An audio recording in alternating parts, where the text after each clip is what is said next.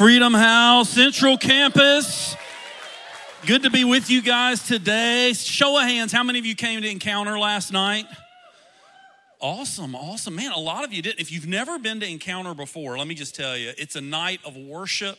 Um, it's a night where, man, we just get more time to just experience God. Um, and I always have to catch myself. Like last night, I was over there just singing.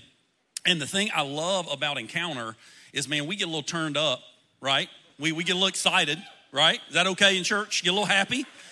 And for those of us who are not the greatest singers in the world, man, we can make a joyful noise. I can just sing and nobody can hear me.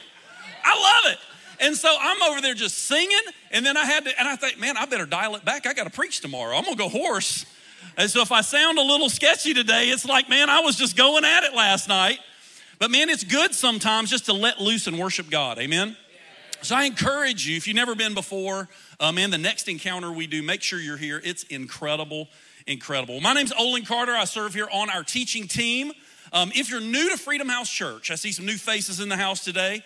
Um, we're so glad you're here. And something that is very special, it's very unique about our church is that although we have multiple campuses, um, we have a live communicator, a pastor bringing God's word instead of on a video. Nothing wrong with that. But our pastor's vision is that we're going to do it live in person, and we do everything as a church. Everything we do, we do it as a team. And so I always like to take a moment and give some honor to our senior pastors. Would you give them a hand clap?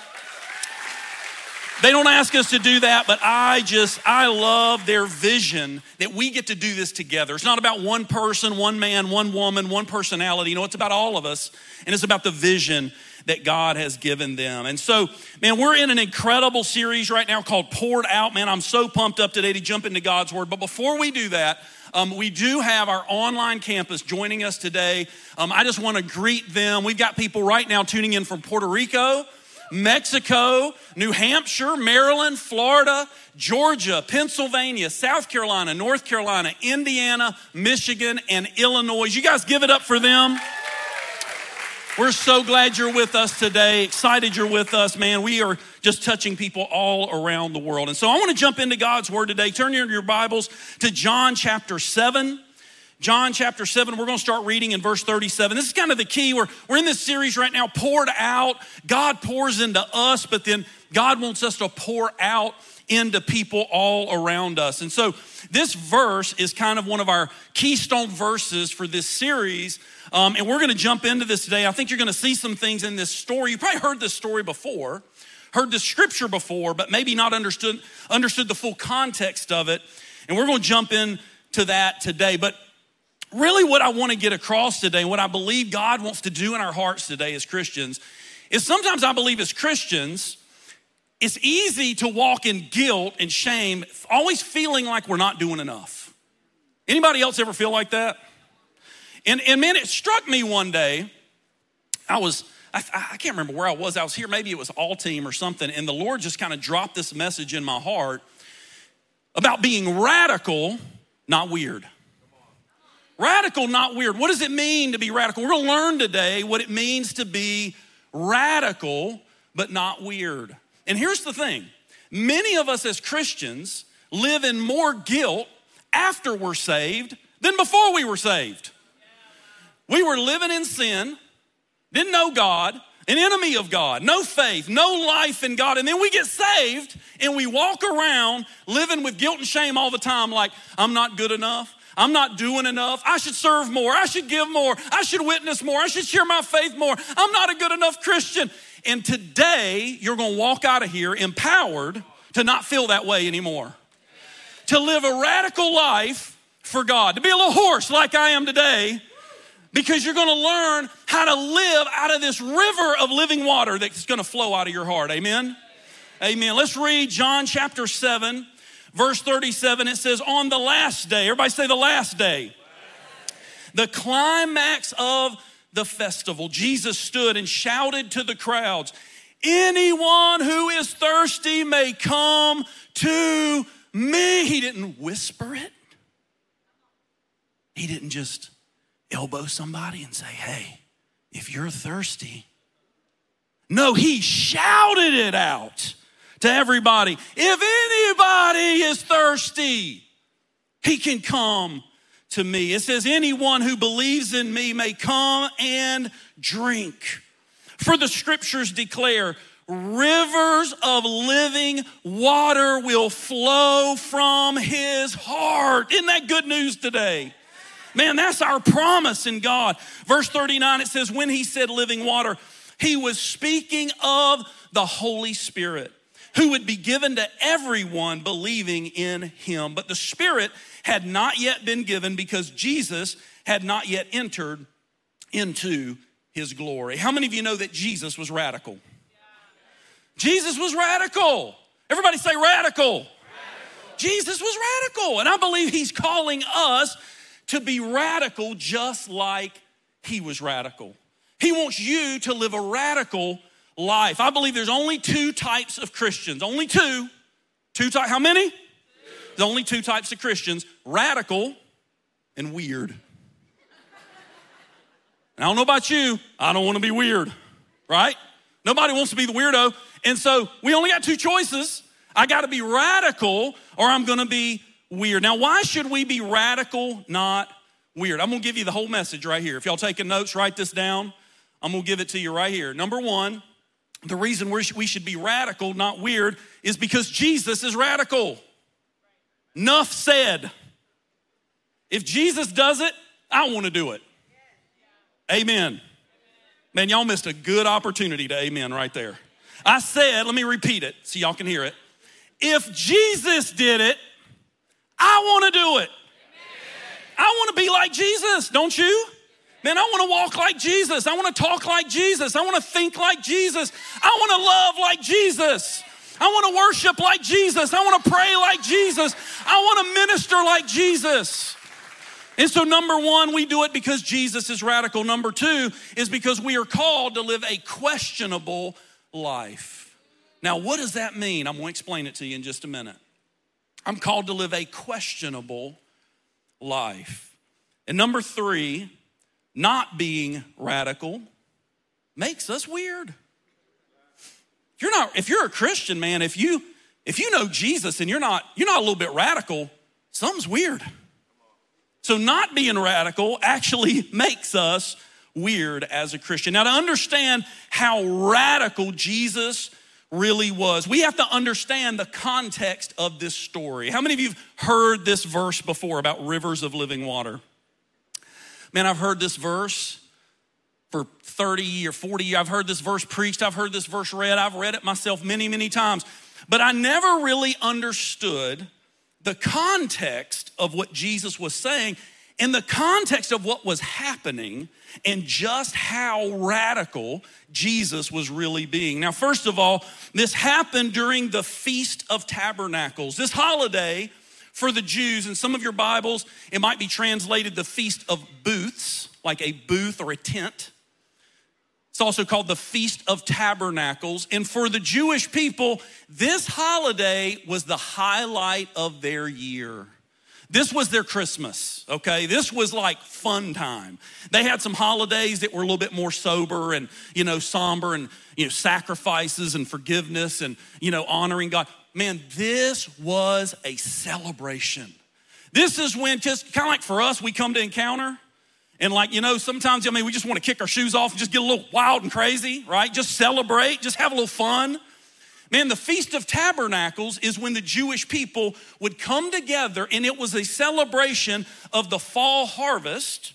And it's often considered the inspiration that the early Americans, the Puritans, drew from for our holiday of Thanksgiving. How many love Thanksgiving? If you don't like Thanksgiving, you're weird. Okay, you ain't radical, you're weird. Thanksgiving is of Jesus. Man, you get to eat, come on, somebody, right? Mama's cooking, like food everywhere. Man, my, my wife used to get mad at me sometimes because we, we, we first got married, you know, we'd go to my family, then we'd go to her family, then we'd go to my family, go, and then sometimes I was like, do we have to go to your family this year? And she was like, what do you got against my family? I'm like, I love your family, baby. I love your family. But my family just knows how to cook. like, my family, I mean, your family cooks fine, but let me tell you, when you meet my mama's side of the family, we, we buy big clothes for a reason, right? My uncle, I mean, you know, he, he likes to play Santa Claus sometimes. He can fill that suit out. But that man can cook. He can make green beans taste good. And if you can make green beans taste good, I mean, come on, right? I mean, he can cook.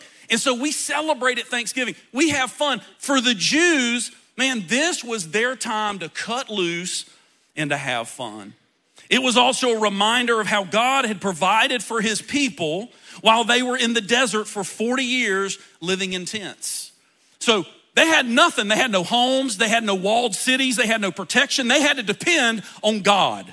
They had to depend on the Lord in heaven to send the manna, to feed them, to protect them. And so this was a celebration. And what they do, and many Jews still practice this to this day, during the Feast of Tabernacles. Very interesting. If you want to look it up, go to Google. You can see videos of it. What they do is they build a tent, they build a booth onto their house or in their backyard. And many Jews, they do this now. And they'll come out and the kids decorate this booth and they put all kind of colors on it and they, they, they can use one wall of their house but at least three of the walls have to be uh, kind of makeshift they just have to put like some, some poles up or something not, you know, not real sturdy and then they put these palm branches on top and the rule is you can't totally cover the ceiling because when they eat in the booth or the tabernacle they want to be able to look up at night and see the stars and see god's creation.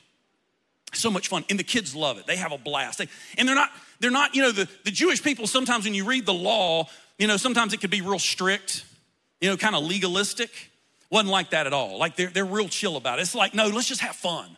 Like what do we have to do? Just have fun? Like just eat in it once a day have friends over it's like house parties like just have them over in your tabernacle and just eat and drink and just have fun and just party and so that's what the jews would do. In the pinnacle moment of this eight day festival was what was called the water ceremony. The priest would go down to the pool of Siloam and he would take this very ornate picture and he would dip it into the water and then he would begin to march back to the temple, to the altar. And what would happen is people would begin to follow the priest. And they didn't just walk behind him like, like this, well, like a funeral procession. No, it was a party.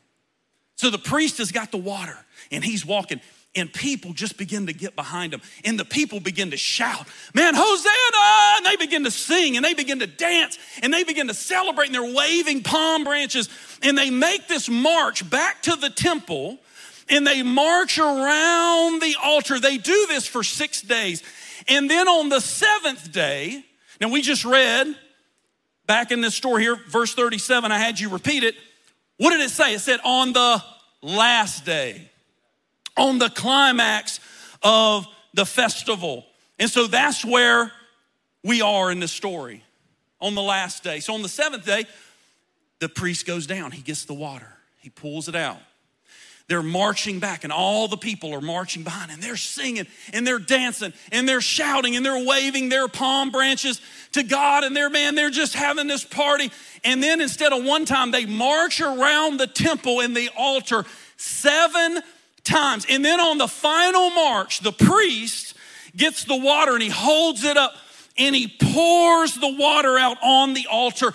And this symbolizes God's provision for his people that He's sending the rain for the new year. That you're not gonna die, you're not gonna starve, you're not gonna do without. No, you're my people, and you are going to be blessed. And when the priest would pour out the water, let me tell you something. Have you ever seen, like in March Madness, when there's this buzzer beater shot, and some kid, like, three, two, and he throws up the shot, and it just boom, it goes in, and everybody goes crazy and loses their mind. You ever seen that before? Like maybe a college football game and like App State beats Michigan, right? And what happens? Everybody runs onto the field, right? They just, the, the, security guards just lose control. Like they just can't hold the people back. And what happens? People just lose their mind. They, ah! And they're like high fiving people they don't even know. They're pulling the goalpost down. That is what the Jewish people did when that water was poured out. They lost their mind. They just started praising God, just going crazy. That was the moment right here. The priest has dramatically marched around. The people are ready to go crazy. There's a buzz in the air, right? The ball is in the air. They're ready to lose it.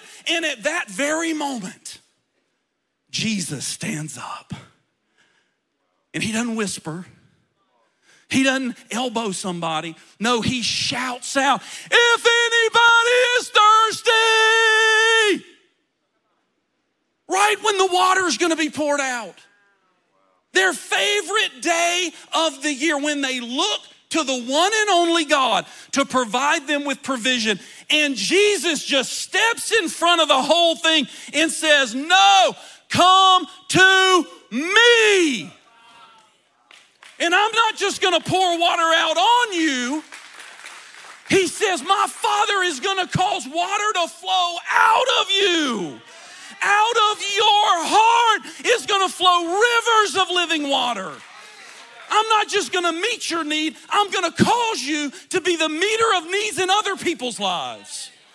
Rivers of living water. How many of you know Jesus was a little bit radical?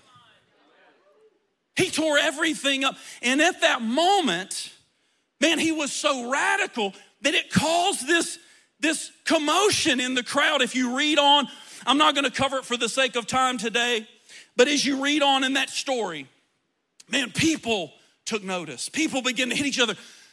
Who is this guy? Who is this man?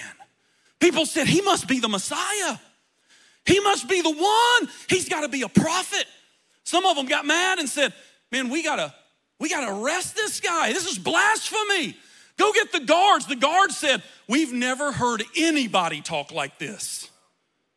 We've never heard anybody say words like this man. And they said, Arrest him. And Jesus goes, Hey, what's up? And he just walks right through all of them. The Bible says it wasn't his time yet, and so he knew you can't even lay a hand on me. And so they're saying, Arrest him, arrest him. Jesus just walks right through all of them. This is not my time.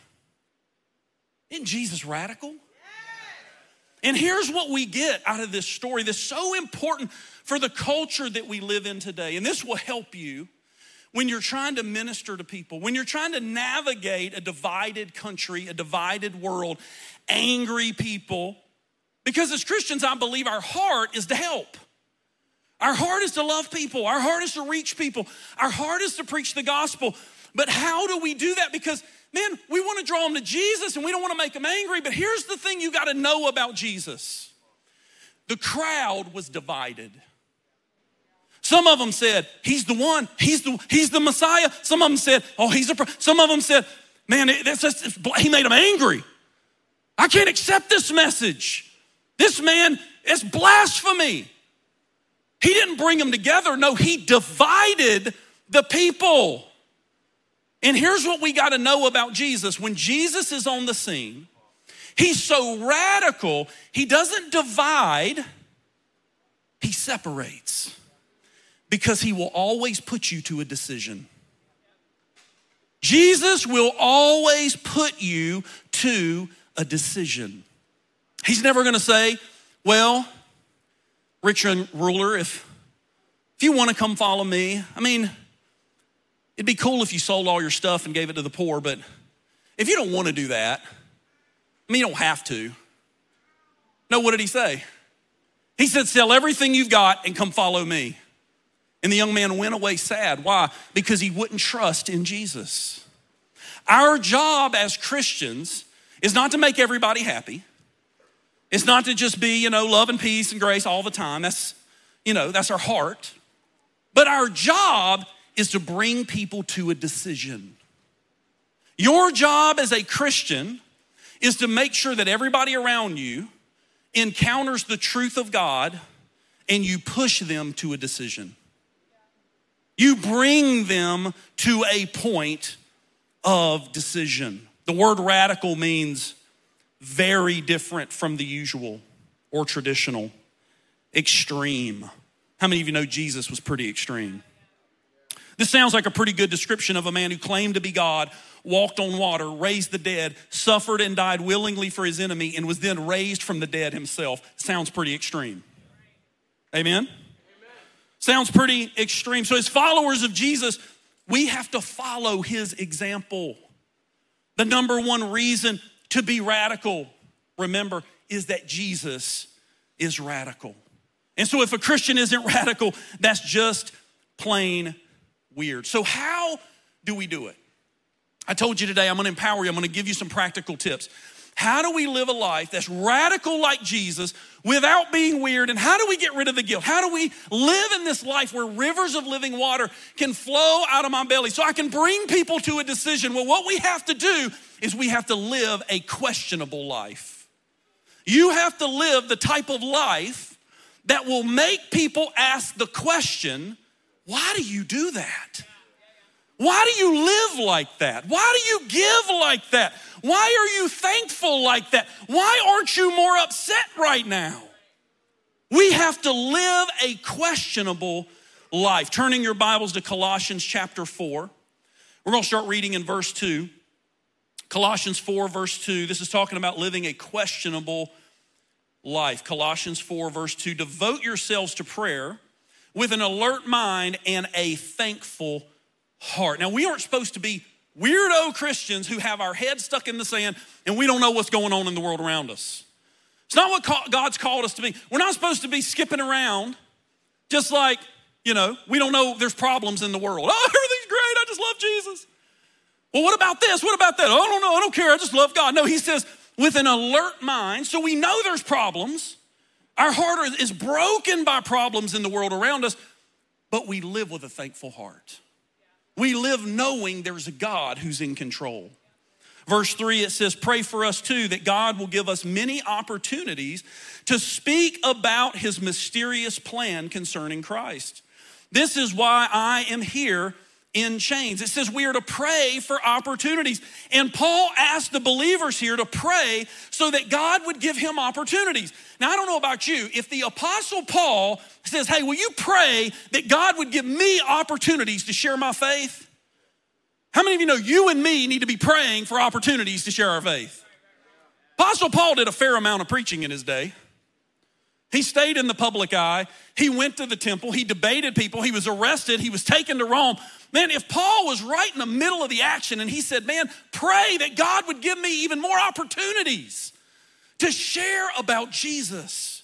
Man, how many of you know you and I should be praying less about God, help me, bless me, fix me, what I need, but we should be praying, God, give me opportunities to share my faith to pour out as you have poured into me. The number one reason most of us as Christians never have opportunities to share our faith is because we don't ask for them. We don't pray to God and say, God, give me an opportunity. I've heard the stat before, and I don't know exactly what it is, but it's, it's, it's high. It's like over 90% of Christians in North America have never led one person to Jesus in their entire life. Never once. Never prayed with one person to be saved. And so it's not about you as a believer needing to go out and win 50 people. No, it's about all of us needing to reach a few people. It's about us praying for opportunities to share what God has done in our heart. Man, don't doubt the rivers of living water that are in you. And I was talking to a young man here last night after encounter, and he was like, Man, I need some advice. And I said, About what? He said, I got this friend, and man, he's been asking me for help. And I said, Well, what do you need? And he was like, Man, I just, I want to make sure I'm telling him right and I'm doing. And he just began to tell me everything he's been doing. And I said, Man, you don't need me. Man, you've been led by the Holy Spirit. Like, you could have wrote the book. This is perfect. And he's like, Why, you know, I'm not a pastor. I'm not. I'm like, Dude, you got it. You're doing it. Trust in the Holy Spirit that's in you. The same power of God that raised Christ from the dead lives in you. The same Holy Spirit that empowers me as I'm up here preaching, empowers Pastor, empowers our praise. You've got the same Holy Spirit. It's not a different, you're not Christian light. You're not a junior Christian. You got the same power. You're preaching the same good news. There is no difference. No difference. Verse 4 it says, Pray that I will proclaim this message as clearly as I should. Pray for boldness, pray for wisdom. It says, Live wisely among those who are not believers and make the most of every opportunity. Let your conversation be gracious and attractive so that you will have the right response for everyone. Man, live a questionable life. You might not be called to be an evangelist. Most of us are not, and that's okay. But we're all called to be evangelistic. We're all called to share our faith. Living a questionable life requires us to be radical, but not weird. So, how can we become a radical church? How do we shout to the world, hey, if you're thirsty? And instead of Jesus says, if you're thirsty, come to me. As a believer, we're saying, if you're thirsty, come with me. Because I'm gonna take you to the one who fills me up. I'm gonna take you to the source of the living waters. How do we do that? Well, listen, we made it so easy for you this month. Every month we have a series resource. And listen, please hear me. If you're new here, I'm not promoting a book. we don't make money on books, all the money goes to missions. This book, I got this book, read this book, and man, it has really fired me up because it's so easy to feel that shame. Remember, we talked about earlier I'm not doing enough. I'm not reaching enough. I'm not sharing enough. I'm not. Man, this book, it's called Surprise the World The Five Habits of Highly Missional People. This book gives you a simple method to share the gospel with people around you. And listen, you don't have to be a theologian, you don't have to be a pastor, you don't have to know the Bible from cover to cover. It gives you a simple, simple method to share the gospel. You see, I was talking to my wife lately, uh, recently, and we were talking about sharing our faith. And she was just like, hey, I just want to make sure, like, if I'm talking to somebody about Jesus, that I could lead them in the prayer. Like, I know exactly kind of what to say. And we were just talking through it. It was like, man, this is a good conversation. You know, we were going to eat dinner somewhere, and we were in the car, and we were just talking about this. And what came out of that conversation, for those of you who know my wife, she's always in the back serving. You're probably never going to see her up here with the microphone. That's just not her deal. She's not, she's not called to that. She doesn't want to get up front of hundreds of people and preach, but she's always serving. She's always loving on people. She has that heart. And what she said to me was this She said, I'm not going to go out on the street corner and preach to everybody, but if someone were to ask, if, some, if a friend, if a, if a neighbor, if someone were to ask me about my faith, I would tell them. I would share Jesus with them. There's many of you in this room that are like that. You say, I'm not called to preach. I'm not called to go out and be an evangelist. I'm not, I don't have that calling on my life. Listen to me. That is okay. You don't have to feel like God is calling you to be something you're, you're not. God doesn't do that. God has called you to be right where you are. So here's what you got to know. She says, Well, if someone were to ask me, I would tell them. Many of you in this room would feel the same way. If, they, if somebody asked me, if a neighbor asked me, then I would tell them, then listen, here's your job get them to ask you. That's your job. Get them to ask you. So, how do you do it? Right here in this book. I'm, I'm gonna give you this, the, I'm gonna give it to you, but I want you to go get the book and read it because it's amazing. It'll give you a little bit more detail, but the book gives you a simple method. It's called BELLS. Everybody say BELLS. You put the bells on. It's just a little acronym, it's easy to remember. But if you can remember this, then you can impact the world. What does it mean? Number one, B, bless. Can you bless three people every week? Bless three people every week. One of them can't go to your church. One of them needs to be a neighbor, a coworker, somebody who maybe isn't a Christian, doesn't go to church. Bless three people every week and make sure one of them doesn't go to your church. Man, if everybody in this room started doing this, how many people would we reach? How many people could we love on? How many people could we bless? So that's B. The second one, or I'm sorry, yeah, yeah, the second one is E, eat. So I'm gonna bless three people. When I was preaching this last time at Lake Norman, I said, eat three people, and then I had to stop and said, okay, don't eat anybody. I said that wrong. Don't eat people. That's not of God. Eat with three people. So eat with three people every week. Eat with three people every week. And here's the thing one of them can't go to your church. Eat with someone at your job. Take that guy that nobody will hang out with and say, hey, man, come grab lunch with me. I just want to get to know you. Because when you bless people, when you break bread with people, you get to know people, they're gonna tell you their story. They're gonna invite you in. You're gonna get relational capital to share Jesus with that person. You're living a questionable life. The L, the first L, is listen. Block time each week to listen to the Holy Spirit. Do this in the beginning of your week. We, we just read where Paul says, pray for opportunities. The reason sometimes we don't have opportunities is we're not praying for opportunities. Every week, start your week out by praying and saying, Holy Spirit, show me the people that I need to bless. Show me the people that I need to, to eat with, to, to break bread with this week, to share your love, to get to know their story, to connect with them, God. The Holy Spirit will guide you to who you need to talk to. He knows in advance who's hurting at your workplace, who's struggling, who's dealing with sin, with shame, with hurt, with betrayal. God knows. You might not know, but He will lead you to the right people. The second L is learn. Block time each week to learn Christ. That's a life group. That's personal Bible study. This is your daily devotional. No, this is some time blocked to get in the Word. Hey, how would I answer this question? Talk to leaders, talk to people that you know that can help you and develop your faith. And then the last one, and this is probably the one that just really grabs me, I love this one, is sent. Journal each week at the end of the week on how God has sent you. Because if you write down at the end of each week, hey, how has God sent me this week? You'll develop a missional mindset. You'll stop seeing yourself as just some ho hum Christian. Why? You know, I'm not a I'm not a preacher. I'm not Billy Graham. I'm not an evangelist. No, no, you're a missionary right where God has put you. You're called to be a missionary on your job.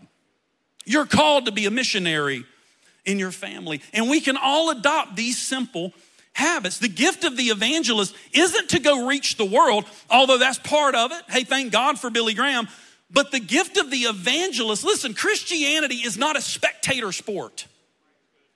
It's not for you guys to come to church and then Pastor Troy and myself and all the pastoral staff for us to go preach and reach everybody for Jesus. No, that's not why we're here. We're here to equip you to do the work of the ministry. Look at Ephesians chapter 4, verse 11. It says, Now these are the gifts Christ gave to the church apostles, the prophets, the evangelists, the pastors, and the teachers. Verse 12, their responsibility is to go do all the work. Is that what it says? Their responsibility is to go reach all the people. No, it's not our job. It says their responsibility is to equip God's people to do his work and to build up the church, the body of Christ. Our church should grow every week because of you.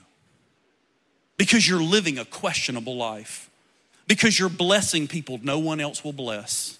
Because you're being led by the Holy Spirit to eat with someone who everyone else rejects, no one else will talk to, but you were there right when they needed some encouragement.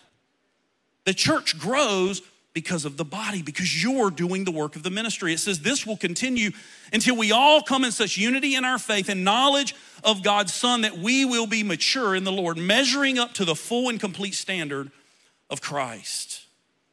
You want to know how not to live with that shame, that guilt, like, oh, I'm never doing enough, I'm not measuring up. He tells you right here.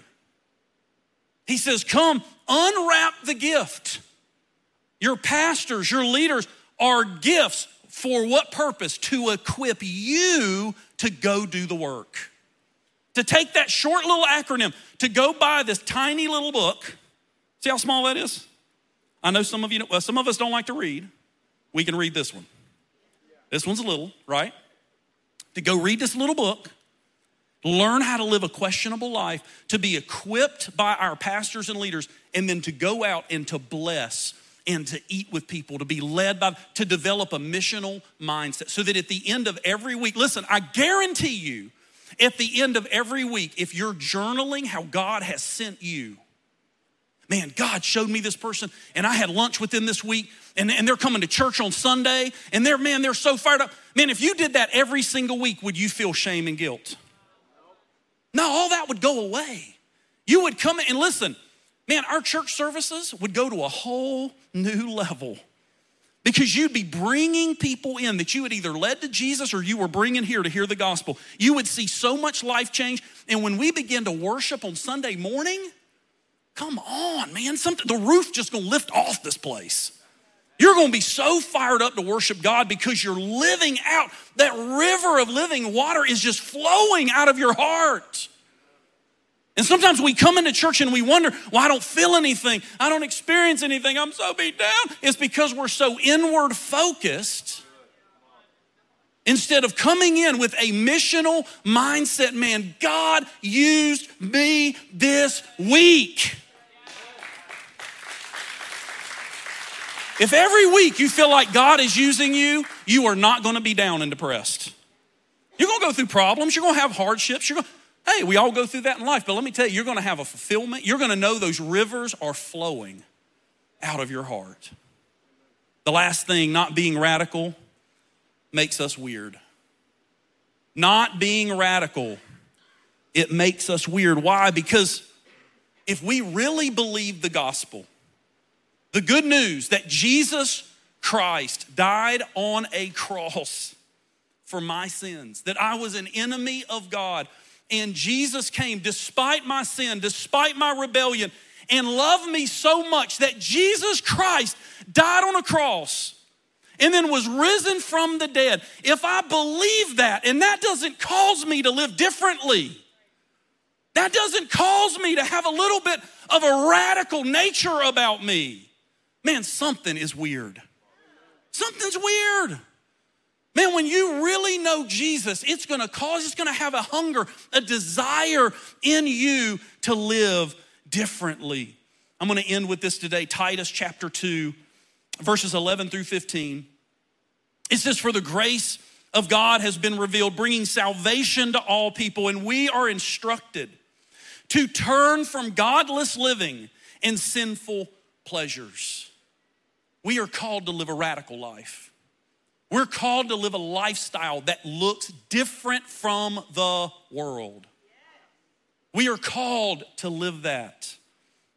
It says we should live in this evil world with wisdom, righteousness, and devotion to God. Verse 13, it says, While we look forward with hope to that wonderful day when the glory of our great God and Savior Jesus Christ will be revealed. How do we have that earlier scripture? It said, We're alert, but we're thankful. We're alert, but we're thankful. We see the pain, we see the struggle, we see the sin, we see what's happening in our world, but we're so thankful. Why? Because we live looking forward to the hope.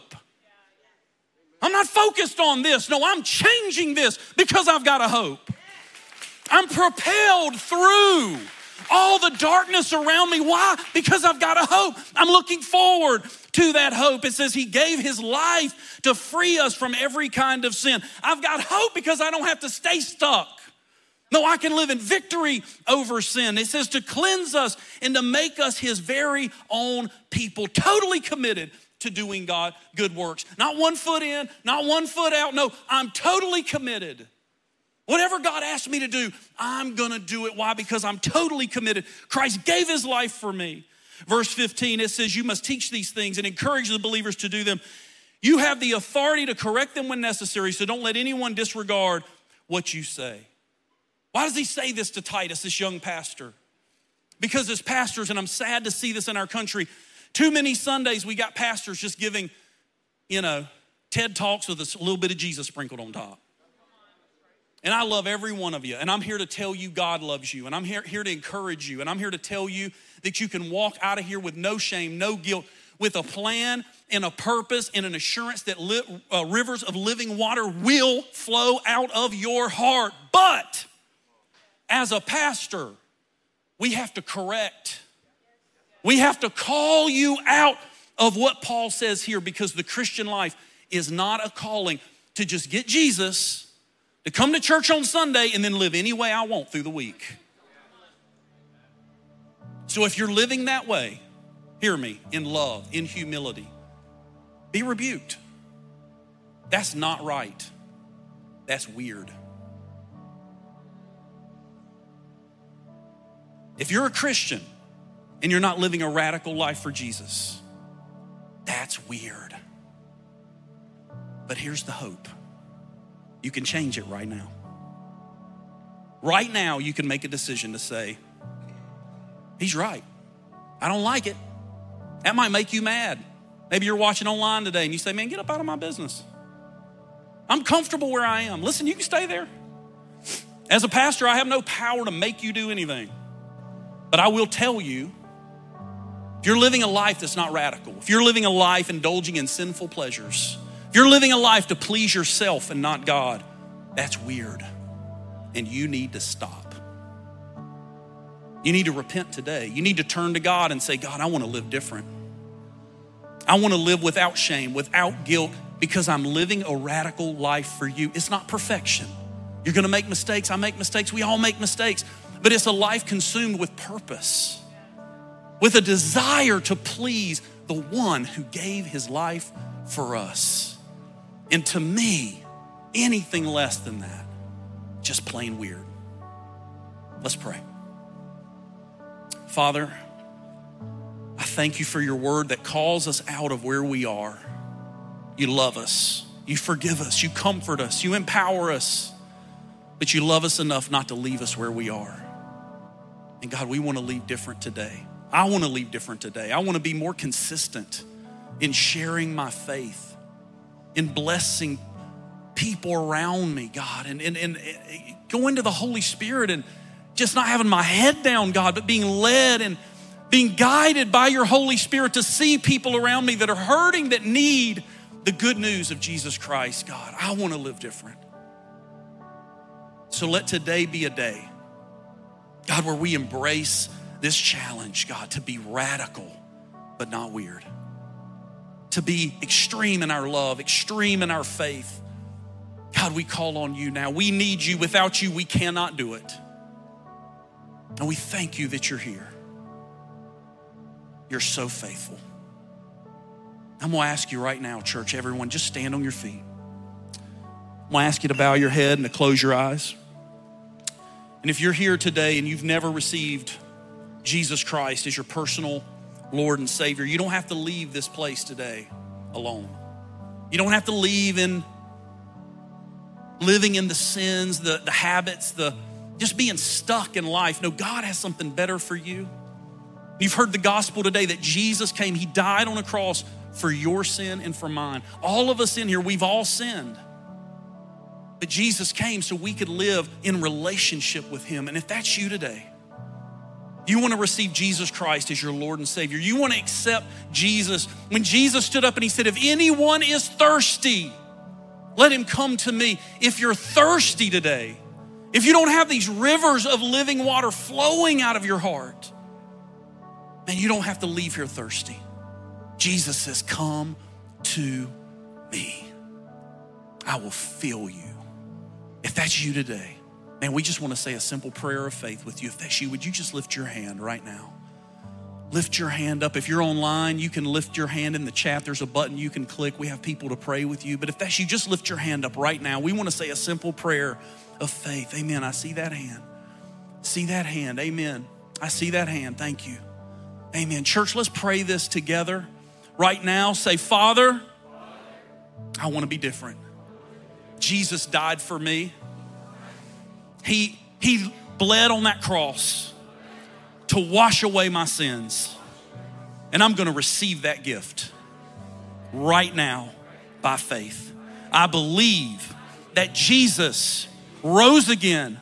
He is Lord, and He has the power to change me and to fill me up with rivers of living water from this day forward those rivers will flow in Jesus' name. Amen.